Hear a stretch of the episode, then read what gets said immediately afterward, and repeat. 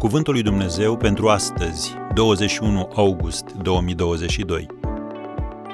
Nocturnele vieții. Îți voi da visterii ascunse, bogății îngropate. Eu, Domnul care te chem pe nume. Isaia 45, versetul 3.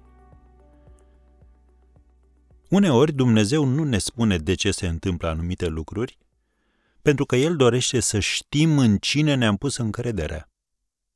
În Psalmul 23, David începe prin a vorbi despre Dumnezeu, Domnul este păstorul meu, și ajunge să vorbească cu El, tu ești cu mine.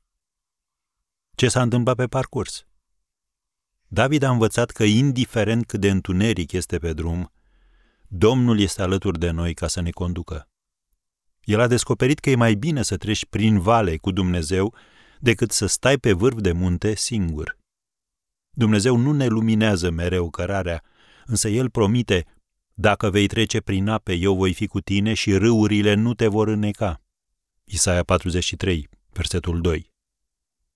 Când ai impresia că mai jos de atât nu se poate sau că te-ai afundat până peste cap, invocă această promisiune a Lui. Iov a avut multe întrebări fără răspuns, dar când a început să înțeleagă diferența dintre rațiune și relație, el i-a mărturisit lui Dumnezeu, urechea mea auzise vorbindu-se de tine, dar acum ochiul meu te-a văzut. Iov 42, versetul 5. Când nu găsești nicio explicație, nu presupune că întunericul este întotdeauna lucrarea diavolului. Uneori e unul dintre cele mai bune instrumente prin care Dumnezeu te învață. Iată ce citim în Evanghelia după Marcu, capitolul 6, de la versetul 48. Într-a patra strajă din noapte a mers la ei umblând pe mare. Când l-au văzut ei umblând pe mare, li s-a părut că este o nălucă și au țipat, pentru că toți l-au văzut și s-au înspăimântat. Ei au rămas uimiți și înmărmuriți.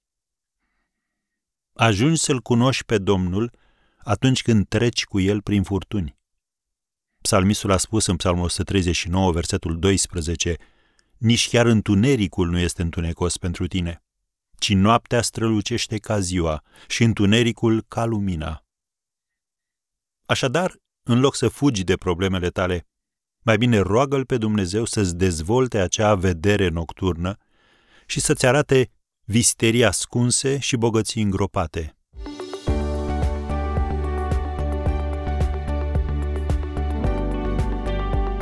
Ați ascultat Cuvântul lui Dumnezeu pentru astăzi, rubrica realizată în colaborare cu Fundația SER România.